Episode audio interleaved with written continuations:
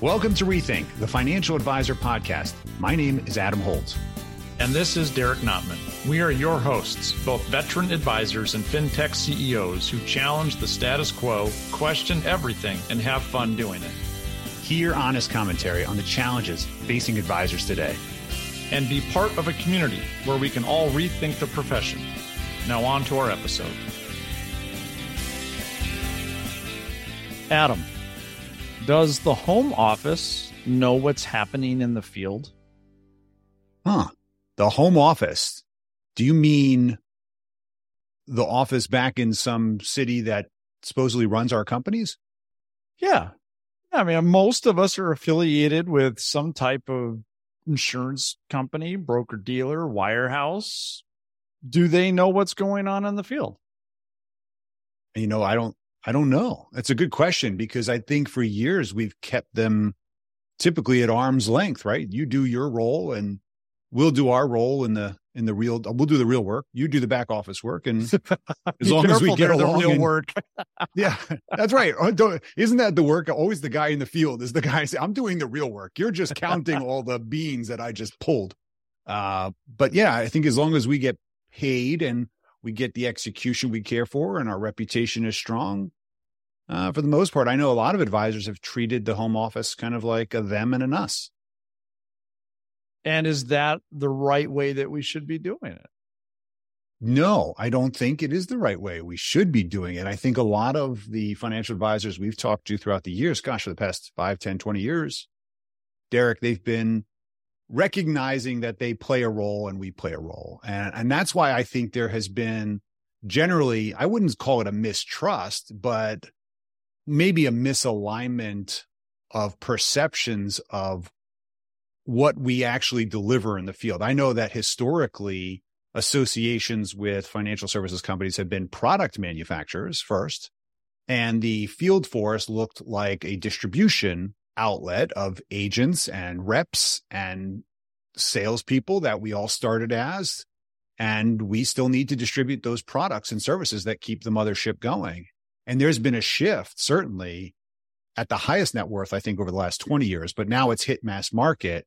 And it begs a great question that you ask, which is do the leadership of these companies really know what's going on in the field?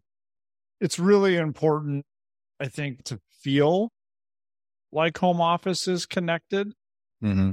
Uh, because I think the moment that they don't, you get some issues. There's pushback. There's complaining. It's it's the whole you know the sailors on the ship don't think the captain's doing the right thing.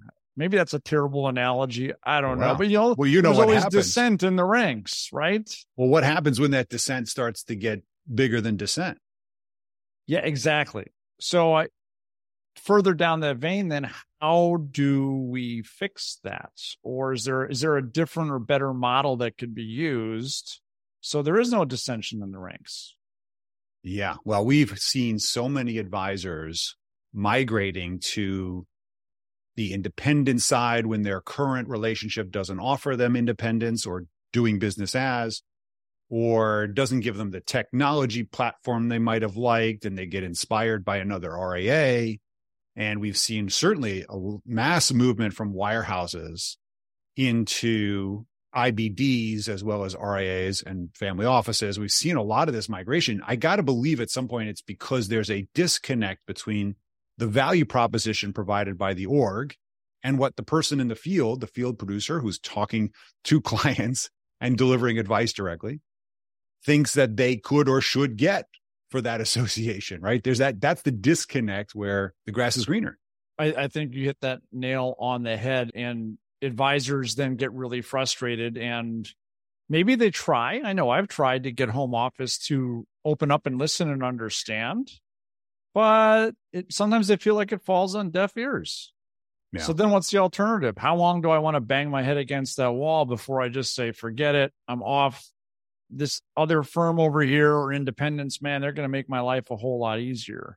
If home office is more in tune, then you're going to have less dissension you're going to have less turnover. It's, I mean, let's face it, it's not cheap to bring on a new advisor and train them. it is not. It's a hell of an investment for the company. It's mm-hmm. expensive, it's time consuming. Um, so maybe there's a better way, but we yeah. should probably talk to someone who knows a little bit more about it.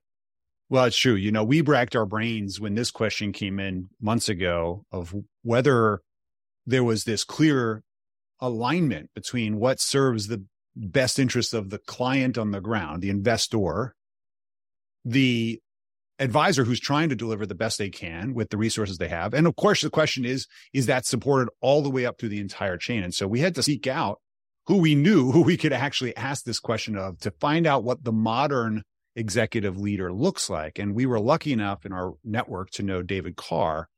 And David, who's the chairman of Equitable Advisors, actually represents Derek for me, someone who is much more aligned with us financial advisors in the field because he is a CLU, CHFC, CFP.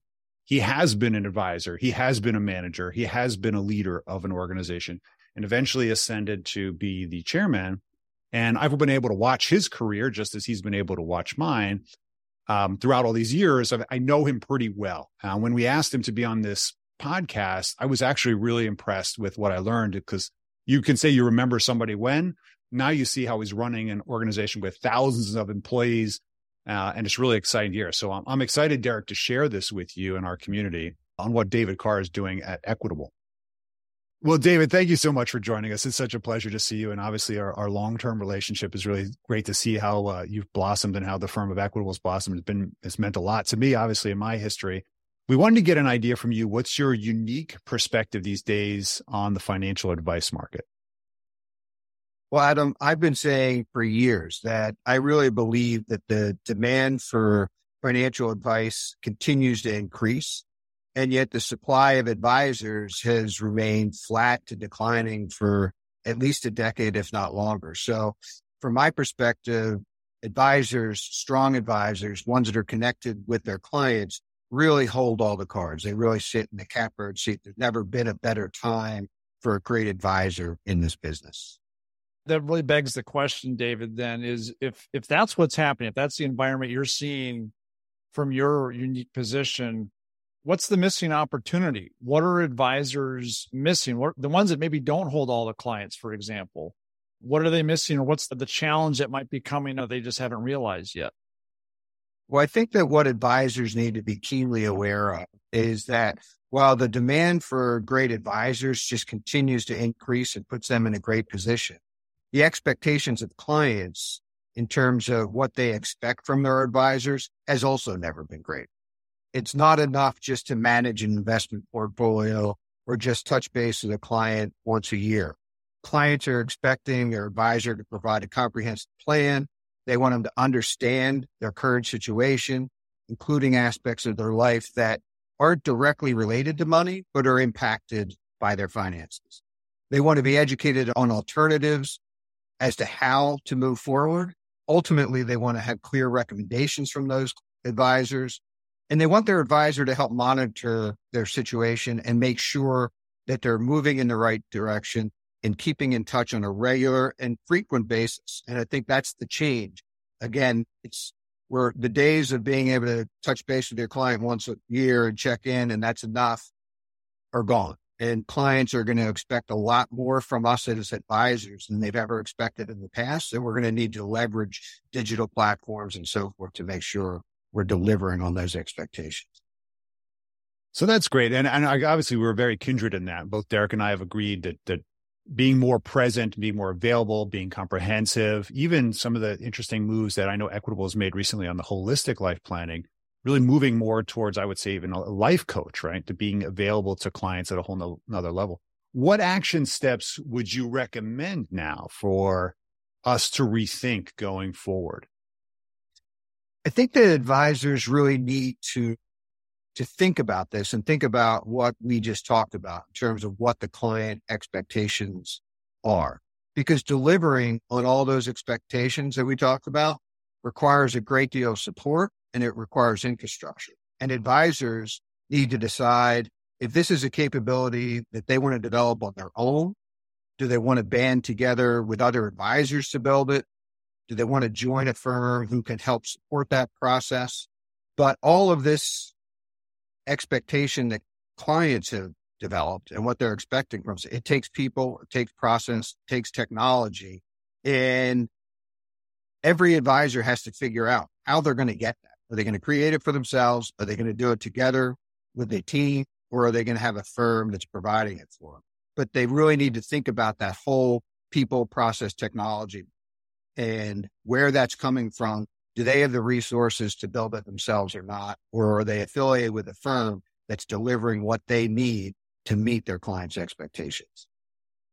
I, I think you hit the nail on the head, David. And it almost sounds like what you're saying is that before an advisor to pick a tech stack or this or that, they should go back a little bit further in the process. What are they trying to build and where's the best place to build it? Is it by themselves? Is it with a team? Is it at a place like Equitable, for example? Because it seems like a lot of advisors don't actually think about that. They just jump in. I mean, from your vantage point, would you say that you've seen that probably happen a couple too many times?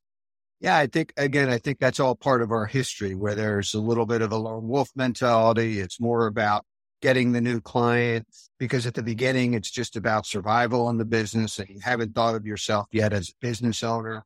And I do believe that in the old world that could work for a career perhaps, but I don't think that that is true any longer. I think again, going back to the beginning of our conversation where the demand's out there, but the expectations are high as well. So advisors really need to be professional. They really need to think about their practice. They really need to think about how they're delivering on these promises to clients, how they're making sure that they understand their situation, that they're making clear recommendations, they're keeping them up to date on how they're doing relative to their goals and objectives, and they're in frequent communication. If they're not doing all of those things, they're not meeting their clients' expectations.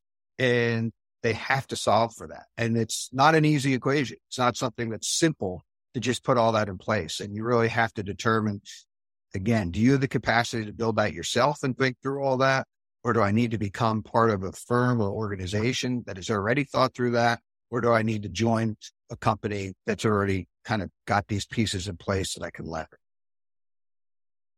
It resonates so much. Sorry, just you know, it brings me back to some of those lone wolf early days, and um, it would have been really refreshing to have someone like yourself to latch onto. So well said. So, David, given your perspective, your experience as an advisor, but also an executive in our profession, is there anything that you think needs to be heard or debated that you would like to see the industry profession tackle or maybe rethink? I think the industry has evolved tremendously as we we have all seen during the course of our careers. And I think more than ever before, as we've talked about it, good advisors really hold the cards. Uh, they want optionality, they want flexibility, of course, within regulatory constraints. But firms that are going to win going forward, so thinking about it from a firm perspective, have an advisor first mentality and really build their platforms to serve their advisors and their clients. Those who build with a firm first mentality, I believe will find themselves on the outside looking in. And so I think that's, to me, that's the big shift that has occurred in the last five to 10 years. And I believe that's going to only accelerate going. It's interesting, David, knowing your history, you're one of the few executives that's in a space with a massive organization behind you where you were actually in the field, right? You were a financial advisor. You actually managed, you cultivated people, equitable advisors. One of the few remaining firms that still has a commitment to developing field force. I'm curious why you think that's such an important aspect of your business today. That's a great question. And I know a lot of companies have exited kind of bringing on training, hiring, developing new advisors. And it's a challenging, but also very rewarding opportunity. When you think about the future of our industry, as I said, the demand's never been greater, but our supply is flat at best. And if we're not going to do it, who will? Somebody's got to bring in new people, help train them, help develop them, help them understand what it takes to build a great wealth management practice. And it's a long term investment, but it's an investment that is very worthwhile in the long term and the impact that you can have ultimately on the client's lives. And in the process, you're having a big impact also on the advisor lives because they're building a great business. They're impacting the lives of their clients Adam, you've heard me say it a hundred times before. When you really think about what our advisors do for our clients, they're helping them save for their children's education. They're helping them retire more comfortably and they're helping protect their families. And very few things in the world are more important to our clients than those three things, other than perhaps their health and their family's health. These are the most important things in our clients' lives. And it's great to be in a business, in an industry where we can impact our clients in such a way. And we need to develop new advisors to ultimately, in the long term, be able to deliver on that promise. Yeah, that's fantastic. I appreciate you giving us some context to this. A lot of the times it comes up in the podcast and, of course, in follow up through social, telling us they can appreciate the challenges of starting out as a new advisor. Where's the resources? Where's the training? Where's the mentorship? And so it's exciting to see that, uh, despite in sometimes controversy, that you're really just leading the charge here. You know, I'm curious because we have had several guests on the Rethink podcast from the RIA space, from insurance, from BDs, from custodians as well as consultants. And there's always been this ongoing debate around which organization really is positioned to serve the greater marketplace. And I could say from the outside, it looks like you've rethought what Equitable 150 year old company is and can be. And I'm really curious where you want to take the organization going forward. As we've discussed, I think that taking a holistic approach for our clients, again, not just touching, just forget about just whether it's financial planning or not and the products involved in financial planning, but really understanding what's important to our clients, understanding what's important in their lives, and ultimately how that links back into their finances and how the finances are really just an enabler for them to accomplish what is personal and important to them. And that requires a whole portfolio of products. That's not just about selling an annuity product. It's not just about selling a life insurance product. And it's not just about managing an investment portfolio. It requires a holistic approach. And I firmly believe that that is how we best ultimately serve our clients and serve our advisors and help them build great practices that help their clients achieve their goals and objectives. You know, as an example, one of the programs that we've developed over the past year and a half is a partnership with Columbia, where it's a life coaching program. We've had 150 plus advisors go through that program last year. We're going to have another 150 or more go through it this year. The feedback from that program really has been unbelievable because what it's about is it's, it's this partnership with Columbia where they're helping our advisors understand how to connect with their clients on a much deeper and more meaningful level that again taps into what's really personally important to them. Forget about the money piece for a moment. We know that money is an enabler to that, but still really connected with the clients over what's personal and having that professional coaching, having that partnership with Columbia, the feedback has just been phenomenal. So that was an interesting discussion with someone who's leading, as we just discussed. I'm hearing a lot of things I was not expecting, to be honest, Eric. I walk away from that feeling refreshed, if that makes sense. It just to hear someone with that perspective and experience talking about where we're going as a profession and to be that positive and that active about it and to say what you and I and I think a lot of other people think and validate it from that from the home office, right? Yeah. um, right. it's really it's really awesome it's really it's really great to know that that's where we're headed. And I I I if I were a younger advisor listening, man, I would be really encouraged. Yeah. I heard institutionalized focus on advisor first versus firm first around process over product, around customer expectations and holistic awareness and the enablement of getting the clients what they want through money and financial planning.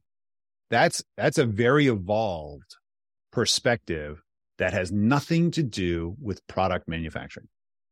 It nothing. And, and Equitable, just like all of the large companies, was a product manufacturer in its early days. Still is. Yeah. And, and not that that's a bad thing, but product manufacturing shouldn't come first, I think, is what they're saying, is what David's saying is that yeah, products are super important and we can do all that stuff.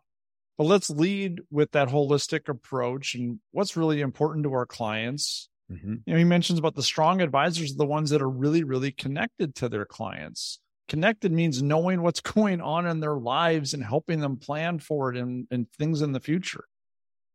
That's very true. So what what did you take away, Derek? What are what are things that you think people should remember from that interview with Karr? Well, he made it very clear there is an increasing demand for great advisors mm-hmm. driven by the customer. That's what they want, but they have much higher expectations as well. And advisors are starting to realize this more and more. It seems like that flywheel is is really firing up. And he made it pretty darn clear if any firms that want to succeed in the future, I think when he says firms, I think he says as big as Equitable and all the mm-hmm. large companies out there, all the way down to small RIAs, you better be able to attract those strong advisors. And you're going to have to be able to do that by giving them optionality. Let them customize how they want to build their practice. Give them great tech. Give them great tech support. um, you know, things of that nature. Because if they don't get it there, they mm-hmm. will find it somewhere else now. The the grass mm-hmm. is greener on the other side of the fence in certain instances. Mm-hmm. It may be so, a different kind of grass though. Could be fescue, could be grass. You still got to cut fairway. it. You still have to That's mow right. the lawn. Look at that nice tall green grass that I can't hit my ball out of. Um, yeah, it's true. I always I, I, joke about that. Right, the grass is always greener um, until you get there and you realize I thought, you know, it's kind of interesting to hear when you have somebody who's making decisions that affect thousands, if not millions of customers eventually, to hear that this trend has now hit the home office means that we all need to recognize that that is no longer a wave that's coming. That wave is here because typically yep. institutions tend to follow the mega trend and we're telling you that this executive is literally institutionalizing holistic life planning for the last year and a half and disseminating that to thousands potentially of field force reps, agents, advisors, financial planners, whatever you want to call us today. That just begs the point. If, you're not talking about this, I think that party started. I, I hope you're listening. Yeah, especially for any of the other home office folks that are listening to this. Pay attention Mm-hmm. This is a leader in the industry from a large, old, well respected, established company. They've turned the ship. They're going a different direction. It's already happening. They're not thinking about it. They're doing it. And I don't know how many clients Equitable has as a whole, but it's got to be in the millions. Gotta That's be. a massive impact. And obviously they see that it's the way that people want to be interacted with and it's the way that way that things are going. I mean, he talks about people, process, and tech. That's that's where it is. And that's what they're they're doubling down on. It's funny over the years, I've always known David to ask that question, right? To challenge advisors saying, what's your process, right? It may, it's your own process or our process, but what is it, right? You, you need to be able to replicate it.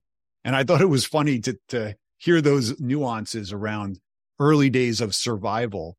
And then if you can survive, then likely you're going to thrive and have some success. And all of a sudden you turn around and realize you actually an, an entrepreneur. You, you've created, now you almost have to retool and rethink how you actually created your practice to now you know handle what you've created right? I always joke that uh, the early days are planting a bunch of seeds. You don't know what's going to grow.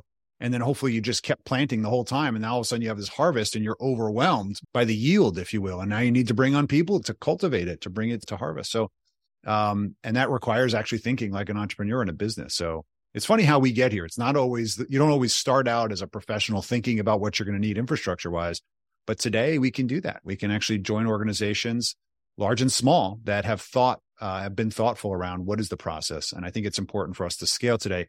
The only way we're going to deliver more humanity, more, we'll call it human advisor value, is for us not to be doing the back office stuff, which means we're going to need to automate and use tech and processes and delegate. And that's really the key to being a successful business person is really delegating, isn't it? Oh, delegating is a huge part of it. You said something else though about just thinking more like a business owner. In the early days of being an advisor, I mean, you're trying to figure out the acronyms, the products, the terms. You're actually reading some of the prospectuses. It's really, it's, it's really overwhelming. And I, I think just being exposed to the fact that, hey, you know what? Think about this as a business, not just as a product placement type of situation where you are planting those seeds.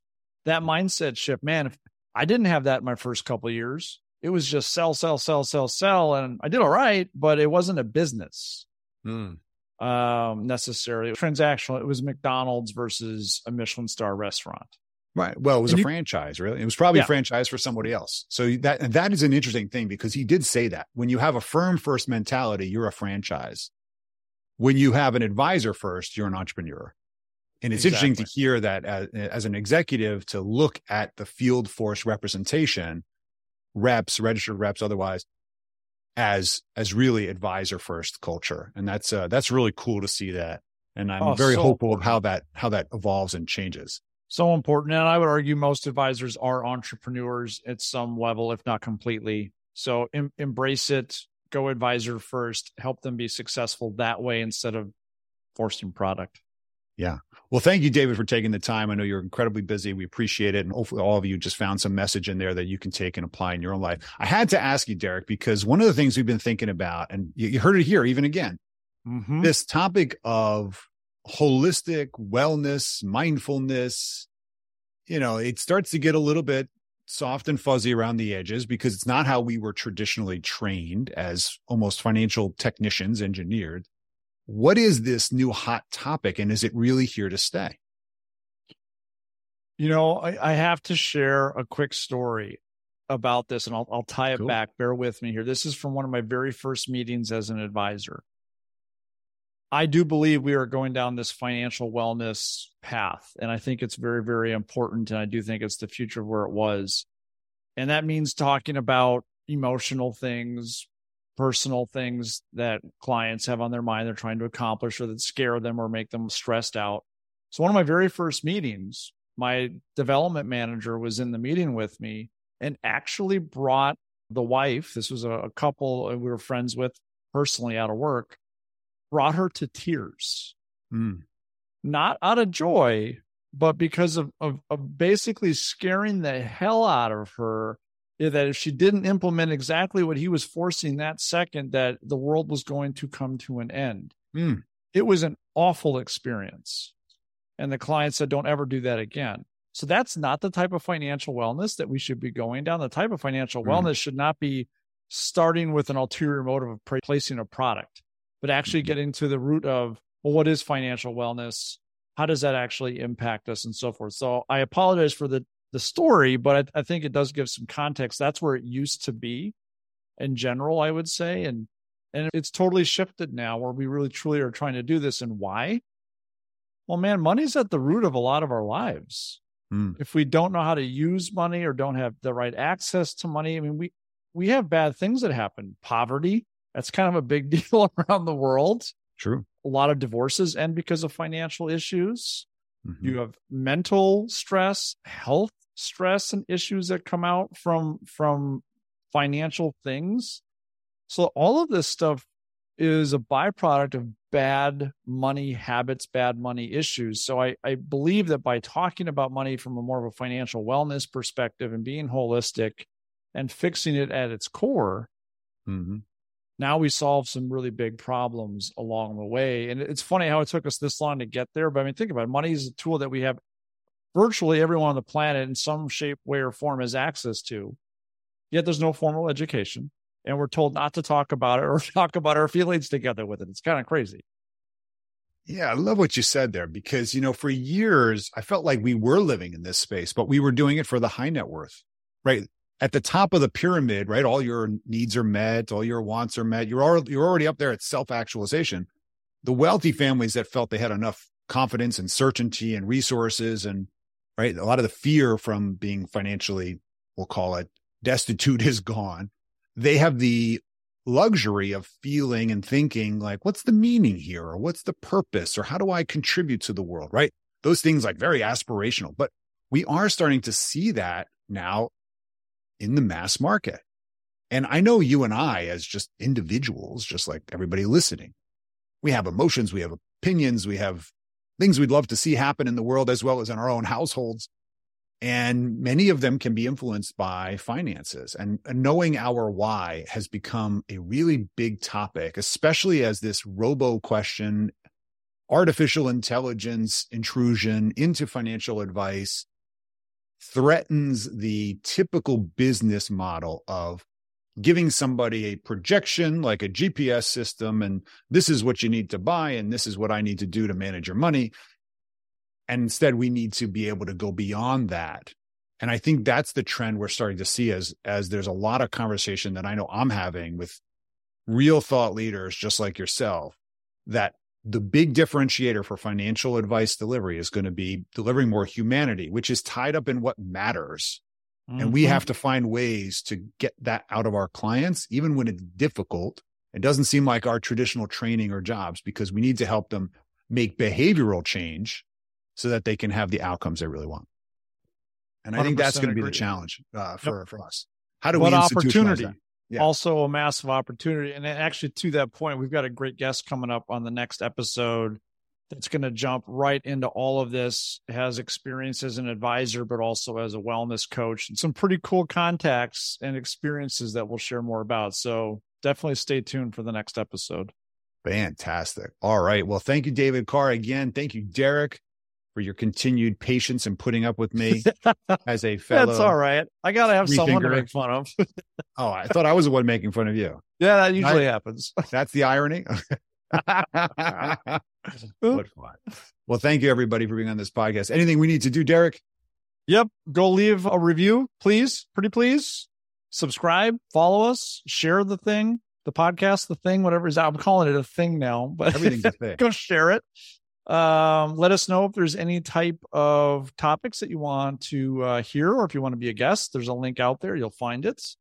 Follow us on LinkedIn, connect with us on LinkedIn. And uh, I feel bad about the Eagles. Oh, you had to bring that up. Sorry, man. I was rooting okay. for them. We had a great season. We respect and cherish that. Hundred percent. All, all, three Didn't of our teams. Didn't all of your pro sports teams in Pennsylvania lose this year, though? No, they won up until the very last game. so they lost. come on. Uh, right. dude, I can't say. I mean, my Packers did not even get that far, so I can't. I can't comment. Right. Okay. Well, we'll leave it there. Thanks, everybody, and of course, don't forget to share this with your friends. We'll see you on the next pod. Thank you for listening to Rethink, the financial advisor podcast with Holt and Notman. Be sure to subscribe now and join the ongoing conversation.